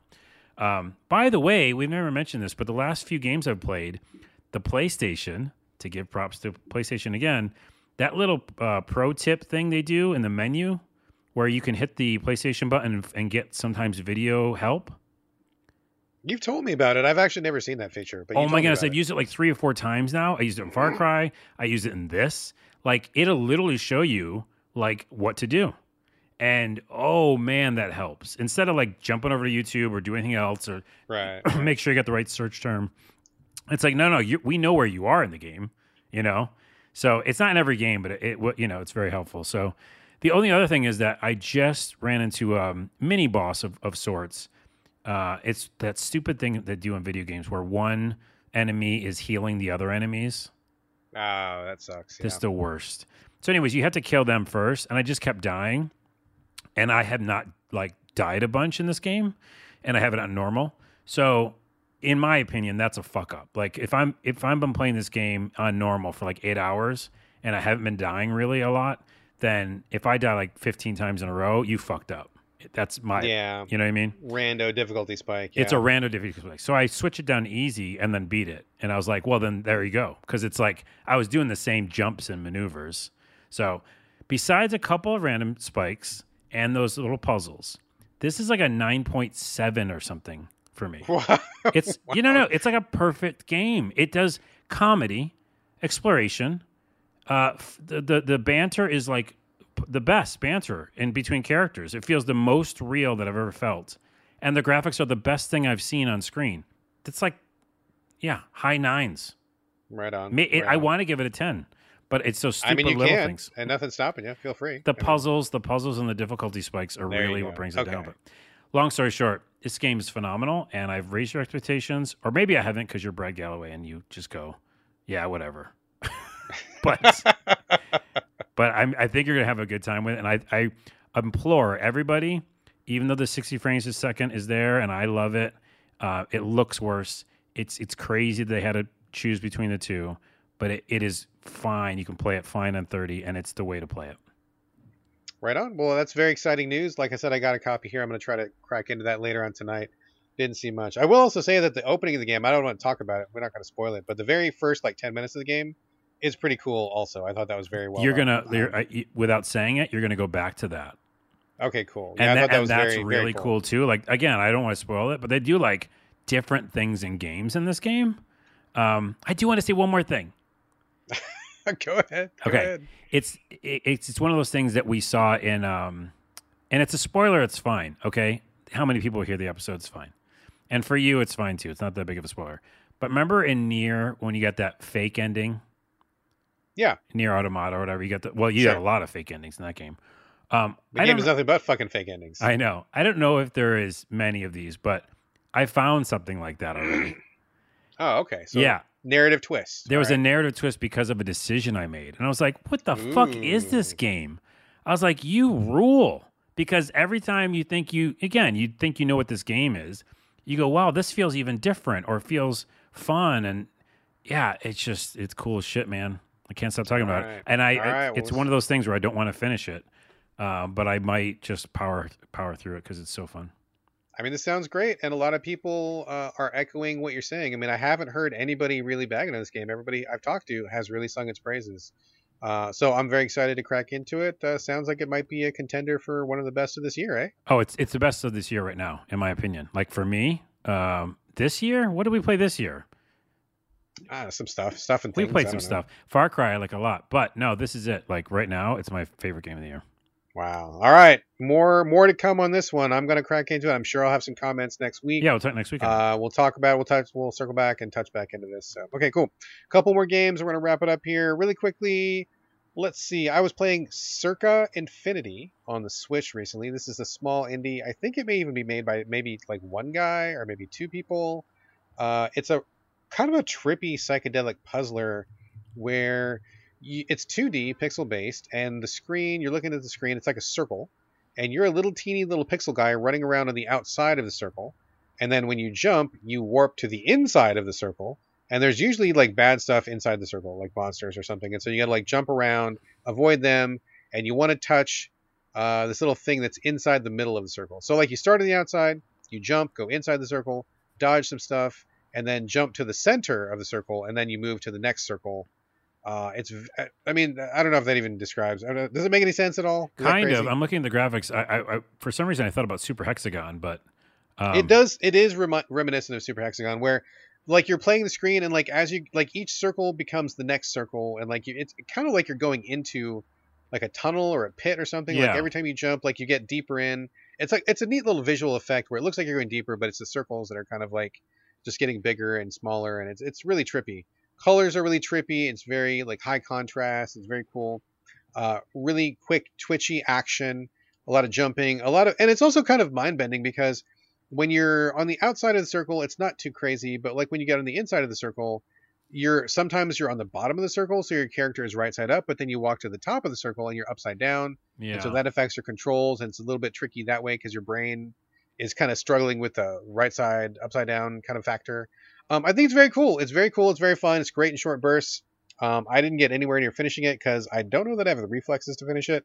But I do think what it's doing is cool, and I like it a lot. And if you like Super Hexagon, or you want something really actiony and that you can play in just like five minute increments or whatever and come back to it, I think it's it's really cool. It's a neat thing, and I love seeing stuff like this pop up on the Switch. Uh, and I think it's also on the other platforms as well. But speaking of platforms, it looks like a platformer uh, Super Hexagon. It's like as your little character, right? And then you going into the circle. Yeah, yeah. I mean, that's that's a pretty good way of putting it. It's it's very similar in vibe and tone and energy level. It's got it like in the same basket, I would say definitely. Not as hard and not as crazy as Super Hexagon, but definitely like Oh, right alongside. Super Hexagon was so damn hard, but you just kept playing it because it's that thing where like you die and you're like, yeah, fuck you, I'm gonna do that. Try again. Yeah, yeah, it's nuts. It's it's kind of that exact same vibe. So if you like that and you want something along those lines, definitely check it out. I think it does this thing very well. I think I really do. And also, I just noticed it's on phones. So oh, that would make sense. Yeah, that would make perfect that'd be good Yeah, for like in bed for me, like put on my you know Android. Yeah, there you go. 'Kay. Uh, another one I'm going to talk about here is called Jars, J A R S. Uh, this is a very strange one, uh, but spoilers, I ended up really liking it a lot. I think it's really cool. Um, there's a story which uh, tells its story without words, so I'm kind of following it. I guess basically you're a kid and like I think your dad disappears or something. Your dad was doing some kind of experiments maybe, and he vanishes, and you got to like continue his experiments to find out what happened. I think it's not that important. The story is really not that important. Basically, the gist of this game is it's kind of like, I guess it's kind of like a tower defense. Everything about this game is really weird. You're looking at a shelf from a side view. Like if you like pretend like you're in your kitchen, you open up your cabinet, you're looking at your cabinet, your your kitchen cabinet or your pantry or whatever. You open up the doors, and there's like there's shelves in there, right? Like you got your lower shelf, your middle shelf, your top shelf. Uh, and instead of like you know your box of cereal or your can of soup, you've got jars, like literal glass jars. And some of these jars are marked with like a fortune clover, which means they're good. Some of them are marked with like a I don't know, like a purple thing, which means it's bad, and some of them are not marked at all. And so you open up this cabinet and you look at all these jars, and of course you're going to get the good ones first because those are always something good. And uh, in this game, each shelf is like one level um, where where creepy crawlies will crawl. So like inside the bad jars are like spiders, rats, uh, gross little weird bugs or animals, and they are walking towards like your little home base. It's like a like a magnet or something. Uh, you don't want them to get there, and they got to walk through each shelf, going up and down the shelves, trying to get to your home base. So you open the good jars, and those have like mosquitoes that suck the blood out of the bad guys, like baby mosquitoes, which kind of like fight on the ground. Hmm. There's these big fuzzy flies. Uh, there's a a spiky. I want to say it's a sea urchin, but it's not a sea urchin. It's like a I think it's a hedgehog maybe. Um, and like you place those things in the path of the oncoming bad guys to stop them, right? So you put the the hedgehog down, he gets all spiky, the guys run into him and die. Or you put the mosquito uh, larva in someone's path and it sucks their blood out with their proboscis. Or the the grown up mosquito can fly between levels really quickly. So it's kind of like a side view tower defense that takes place inside your kitchen cabinet, and you open up jars to stop the bad guys from getting to your thing. But like one of the twists is you've only got a certain number of things you can use, and a lot of it depends on what's in the mystery jars. So like some are marked good, some are marked bad. You know what those are. But with the mystery jars, sometimes it's something good, sometimes it's bad. You don't know. So like let's say you have a couple bad guys come into your base and you really need some more resources. You're going to crack a jar that's that's not marked and you're going to hope it's something good. If it is something good, great. If it's something bad, then you just made your problem worse because another rat comes out or something. Hmm. So like there's this little kind of like gambling um, element to it, um, and it's neat because none of the jars break on their own. You, it's it's totally up to you, so you can pace it yourself, which I think is really cool in comparison to the other games that we were talking about because this gives it an element of strategy where you're kind of observing how everything's moving, you're observing how your battle is going. If you feel like things are really going your way, you can crack a couple mystery jars. If they end up being bad things, it's okay because you're going well. If you're suffering a little bit, your guys are taking some hits, then you can open jars more slowly and kind of deal with them one by one rather than all in a crowd. So it's got this kind of like self-determining self-determining difficulty level, which I think is really neat. And you can unlock more helpers as you go. You unlock different bugs and stuff to be on your side. You can unlock little upgrades for each bug, like give them little army helmets or little Oh, shoes to make them really? run faster and stuff. Yeah That's funny. it's really fun. So I think it's a really interesting take on the tower defense that doesn't really feel like a tower defense. Kind of feels like a puzzle. Kind of feels like tower defense. Kind of feels like platforming a little bit. It's really interesting in that it borrows a lot, but it also feels definitely like its own thing. And once I understood what it was doing, I'm like, oh, this is actually really cool and neat. I really like it a lot. Very clever. Um, and it's got this this energy that's all on its own. It doesn't really feel like anything else I've played, which is nice. Um, plenty content, tons of levels to it, and the art style. At first, I didn't think I was going to like it, but it really grew on me. It's kind of an Edward Gorey, sort of a pencil sketchy, child's drawing sort of approach. Which at first I was like, Meh. but then the more I played, and the the more I came to appreciate it, I think it really fits the tone very well. I think the artistic style, uh, in the end, I think was the right way to go, and I, I really like this game a lot. It's interesting. I haven't heard anybody talking about it, and I meant to get it on the Halloween show, but I missed that window, so I'm talking about it now. But even if you, um, you know, you know, maybe you wanted to play it for the spooky factor, but even if you don't care about the Halloween factor, the spooky factor, just play it for the uniqueness and what it brings to the table because I think it's really worth examining. I think it's just a really brilliant combination of elements. Really ended up liking it a ton. And you're playing that Switch, right? It is on the Switch. It works great on the Switch.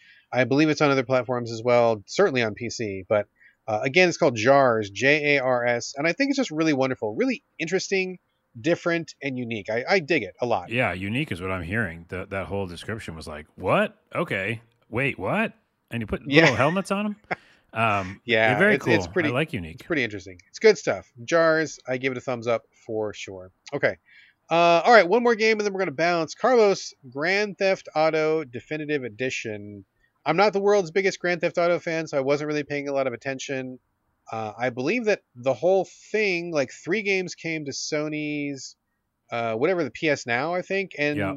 and uh, Xbox uh, Game Pass got San Andreas Yep. uh, on Game Pass. But I mean, everybody's getting back into it now. Uh, I'm not gonna play this at all. I loved San Andreas when it was new, when it was a, a unique and novel thing. I have since then lost my taste for Grand Theft Auto, but it's still like one of the world's biggest franchises. They sell like 10 million fucking games a, a month. Whoever's playing Grand Theft Auto 5, it just it sells infinite copies, so people still have a taste for it. Carlos, tell us what you think of Grand Theft Auto Definitive Edition. Are you playing on Xbox or PS? Yeah, I'm, j- I just tried out the San Andreas on Game Pass. Okay. Um, I don't have PlayStation now, even though I use my PlayStation all the time. There, there isn't really enough games to warrant that subscription. Um, but yeah, the first thing that's the elephant in the room, but it's not really an elephant. It's everywhere right now on Twitter. Is that they're calling this new um, definitive edition uh, trilogy kind of like the new Cyberpunk I because yes, I heard that. yeah, I, and I immediately thought of you, dude. yeah, and well, again, they're different things. Like Cyberpunk, in my opinion, even with the bugs, is a brilliant game, and I loved the my whole journey on that game. But this is just the old games, you know, with a, a fresh coat of paint on them, and sometimes that's enough. Uh, sometimes you break it when you try to clean it up, and that's what happened. So the first thing is on PC, you had to have a launcher, like a launcher program that was online, and that thing was down. So people on PC couldn't play it, and they might not still be able to at the time of this recording. So wow, okay. so they pulled the game from the PC store. Uh, so that's a problem. Secondly, uh, it's a different developer. If you could look them up for me, I forgot the name. Uh, the developer who kind of like you know a, a, a company will come in, a The, developer the port developer, yeah. yeah, look it up and they'll be like, "Hey, we're gonna like help you out and make this better." But the problem is, whoever this developer is, they did a couple cutting of corners. There's a lot of glitches. Uh, there's a lot of things that, even though the original games had AI issues and problems, there's like graphic things that you've sh- probably seen on the internet already, where like character models look really messed up, um, and you know they looked actually worse than they did back then because they're trying to use like machine learning or something to fix the models or something. But yeah, it's still Rockstar's name. So that's the problem is that you know, you think of Rockstar as like, oh, they they'll they'll take their time, they'll make something really great and they'll send it out. Uh, this is this is I don't know if it's rushed or something, but it just doesn't feel done. Uh, Grove Street Games is the uh, the port developer. Okay. Well, they, either they had enough, not enough time or they weren't the right team. I'm not sure. But you could just tell it's like, yeah, some stuff looks better. But here's an example not everything looking better is good. Like in the old games, there was like a lot of fog. So, you, you know, they couldn't do draw distance very far. Uh, and but the fog kind of like lent an element of like the the world feeling real in a way. And then in this game, there's no draw distance, or like the draw distance is forever because it's so easy to like process the whole place, you know, at once. So if you go to the tower at the top of a tower, you can see like the whole map, and that feels weird.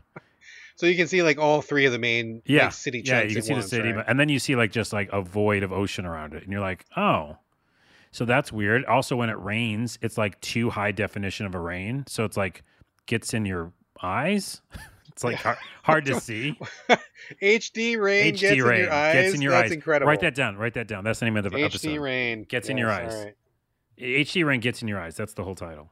Okay. all right. Um, and so, anyways, th- there's those kind of things, but also for me, and this is actually not even based on the port. I put up a, a video of me playing, and all I did is walk to an intersection. Just I just walked to an intersection. I didn't do anything. No gun in my hand. Oh. I saw this clip. I Yeah. saw this clip. And then my buddy, um, was it Shane or somebody on Twitter? I should look up who sent it to me or who who who shared it. Um, I think it was Shane. Uh, anyways, it got shared around. I know I want to find out who shared it, so I don't feel bad. I didn't call them out. Anyways, it got shared around, and um, it's all all I did is I walked to the street corner, and I just watched the AI interact with itself, and it was just pure madness. Like cops destroying other like pedestrians, people getting out of their cars and shooting other people for no reason. It was just madness. And it's like I think that's fun to watch and record, but at the same time, it's like hard to go back. Similar to like when I said, um, you know, it's hard to go back to 60, uh, 30 frames per second or whatever. Yeah. It's like once you see AI and what it can do, you go, wow, this is like super bad. And it actually does affect gameplay because say you're just driving along and you weren't doing anything and like, you know, this madness kills you somehow, which happened to me. Like I wasn't doing anything and all of a sudden like craziness happened and you know, I couldn't do the mission. And then there's also bugs in this game. Like there's a lot of in the port, there's a lot of, you know, fall through the ground and fall into the earth kind of bugs and and physics things. So I don't know. Some of it's the old school game, and I'm like, I can't go back. I don't think because it's too janky, and some of it is actually the port. So Yeah. that's a lot of problems, you know, if you put those together. Um, and that's why I bounced. I'm like, I don't think I can go back to this game.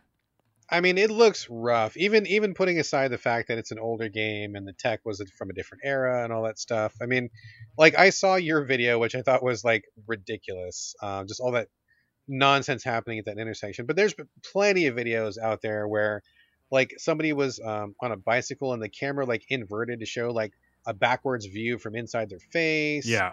I just heard that the hot coffee content, which is still in the game, and it's like, how did that happen?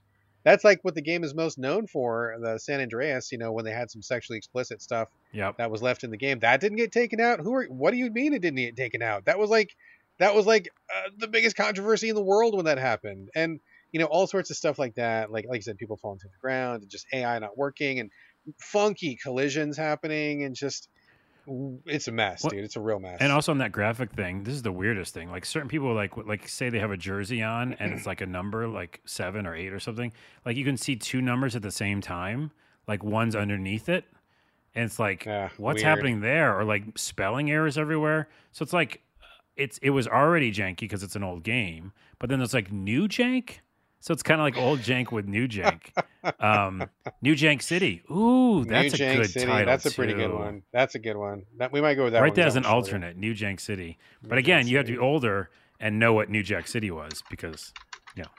Anywho, um, so I'm not going to play this game anymore, except for every once in a while I'm going to go in because it's free on Game Pass right now and just record a bunch of like insane scenes because it's really funny. Um, and it was Shane, uh, Rerez TV. Um, he he's the one who shared it, so thanks for sharing it. And then a bunch of people laughed about it. But yeah, this game is ridiculous. the The whole thing is kind of a mess. Um, and I guess the the best word is someone used is it's underwhelming because underwhelming. yeah, because like remember, w- you know, we usually get like a gameplay reveal or something like you know, hey, check this game out. It's going to come out soon. Blah blah blah. There was nothing on this game. Like this came out of nowhere. It was radio Yeah. silence, and then all of a sudden, here it is. It's going to be here soon, and just buy it. Don't don't ask any questions.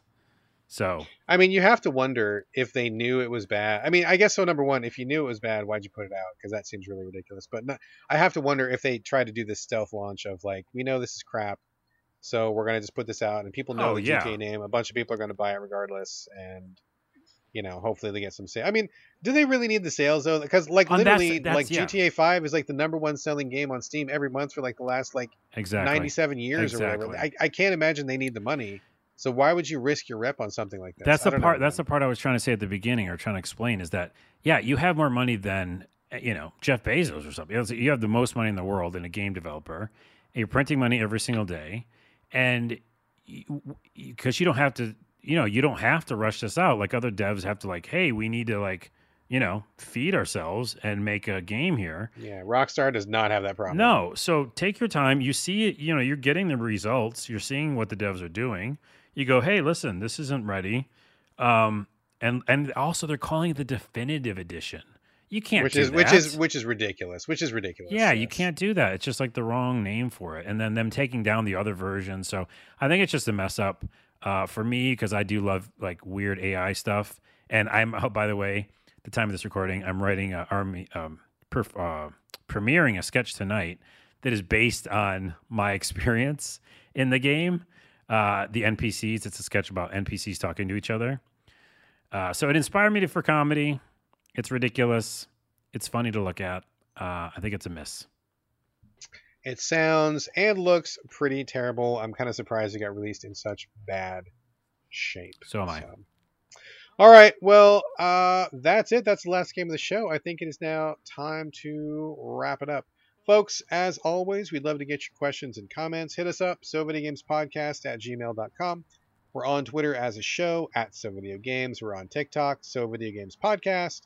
But you can reach us individually. Carlos, where are we directing your traffic this week? Uh, just uh, find me on the TikTok, Carlos Rodela, R O D E L A. All right. As for me, it's my name, B R A D G A L L A W A Y. All A's, no O's. That's on Twitter. That's on Instagram. And this is going to do it for episode 258. Thank you once again for joining us here. Wait, yeah, wait, 258. wait. What? What? I have two more things. Okay, go ahead. It's like Steve Jobs. I have one more thing, but I always have two more things. Okay. Okay. For one thing, Blade Runner Black Lotus uh, comes out today on Crunchyroll. Uh, I've been waiting for that for a long time. If you know what it is, it's a CG new movie uh, or series. I can't remember if it's a movie or series. Um, and it's coming out, I believe, exclusively on Country Country Country Roll. Crunchy Country roll. Is that like a good biscuit gravy? Country Roll's another good delicious. title name. Yeah. Country roll. I could go for I want a roll country right now. roll. Yeah. Anywho, Blade Runner, Black Lotus, look it up. It's going to be awesome. I can tell. And also, um, the game that we talked about like a couple episodes ago, uh, Unpacking. Unpacking. Yes, unpacking. I saw a tweet that's phenomenal that it's showing the sound effects of someone taking a, a little um, a bottle and placing it different places in the room. And everywhere they place it, there's different foley, like different sound yeah, effect. different sound effects. Yeah. And then it says there was 14,000 sound effects for unpacking. which is ridiculous when you think about what a tiny little game it is. I mean, I totally appreciate them going above and beyond, but that's that's crazy talk. That's crazy talk. I just thought I mentioned those things. Sorry. Okay, now we're done with the show. Uh, I fucked you up. I fucked up your ending. Sorry. Fucked up the ending. That's fine. We can still wrap it up anyway. Uh, so that's it. Thank you again for joining us here, folks. Uh, we will see you again. Oh, and also, uh, apologies for this episode going up late. It's been a crazy week for me. I had a lot of real life stuff going on, so sorry. This episode is late. We will be back on schedule next week, and this the next podcast, two five nine, will be up on Friday, God willing. So, in the meantime, this is bye from Brad. And until next time, from Carlos, I have an actual thing I say now.